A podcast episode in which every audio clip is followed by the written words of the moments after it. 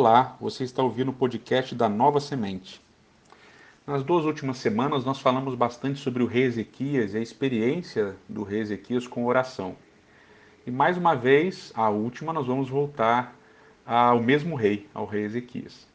Nós vamos agora falar um pouquinho da última sessão da narrativa em que Ezequias aparece, introduzida pela expressão naquele tempo, do hebraico Baet Hahi o tempo da história é próximo ao tempo da vitória de Judá sobre a Assíria e também próximo ao tempo em que o rei é curado da sua doença. Agora o rei recebe então visita dos mensageiros da Babilônia com cartas e um presente do rei da Babilônia. Ele mostra a Ezequias, aos mensageiros babilônicos, tudo o que havia em Judá. E isso é repetido em dois textos. Segundo Reis, capítulo 20, verso 13, diz Nenhuma coisa houve, nem em sua casa, nem em todo o seu domínio, que Ezequias não lhes mostrasse. E outra, em 2 Reis, capítulo 20, verso 15, diz: Viram tudo quanto há em minha casa, coisa nenhuma há nos meus tesouros que eu não lhes mostrasse. O profeta Isaías repreende severamente o rei, prometendo o saque dos bens e até que os descendentes reais seriam eunucos no palácio do rei da Babilônia. Isso está em 2 Reis, capítulo 20, versos 17 e 18. Essa repreensão parece demasiadamente dura, mas o narrador ele nos dá uma pista do porquê essa dureza na repreensão. Nesse curto espaço de texto, eh, ele enfatiza a ideia de que Ezequias mostrou apenas as coisas materiais aos emissários da Babilônia. Essa ênfase ela não é despropositada.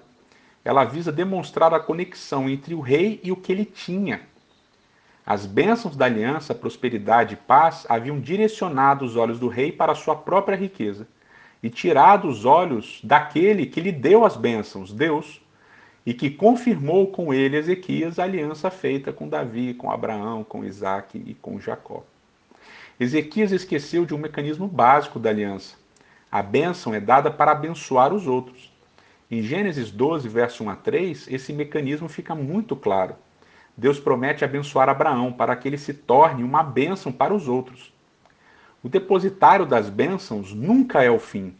Ele é sempre um meio para que Deus abençoe os outros, para que Deus abençoe a humanidade. O que ele nos dá e faz por nós é um caminho e não o fim. Porque é através do que ele faz em nós e por nós que outros vão ser abençoados através de nós. Como um menino mimado, o rei Ezequias quis mostrar o que ele tinha diversas vezes como religiosos nas mais diversas denominações, nós nos comportamos como ele. Mostramos o que temos, o quanto ele nos dá, o quanto ele nos abençoa. Mimados, nós ficamos como uma criança dizendo: Eu tenho e você não tem. Nós esquecemos que o chamado não é para termos as bênçãos, mas para sermos a bênção. O chamado não é para sermos um fim em nós mesmos, mas um caminho para que ele chegue até os outros e os abençoe. O convite é para que partilhemos o que dele nós temos recebido. Que Deus te abençoe.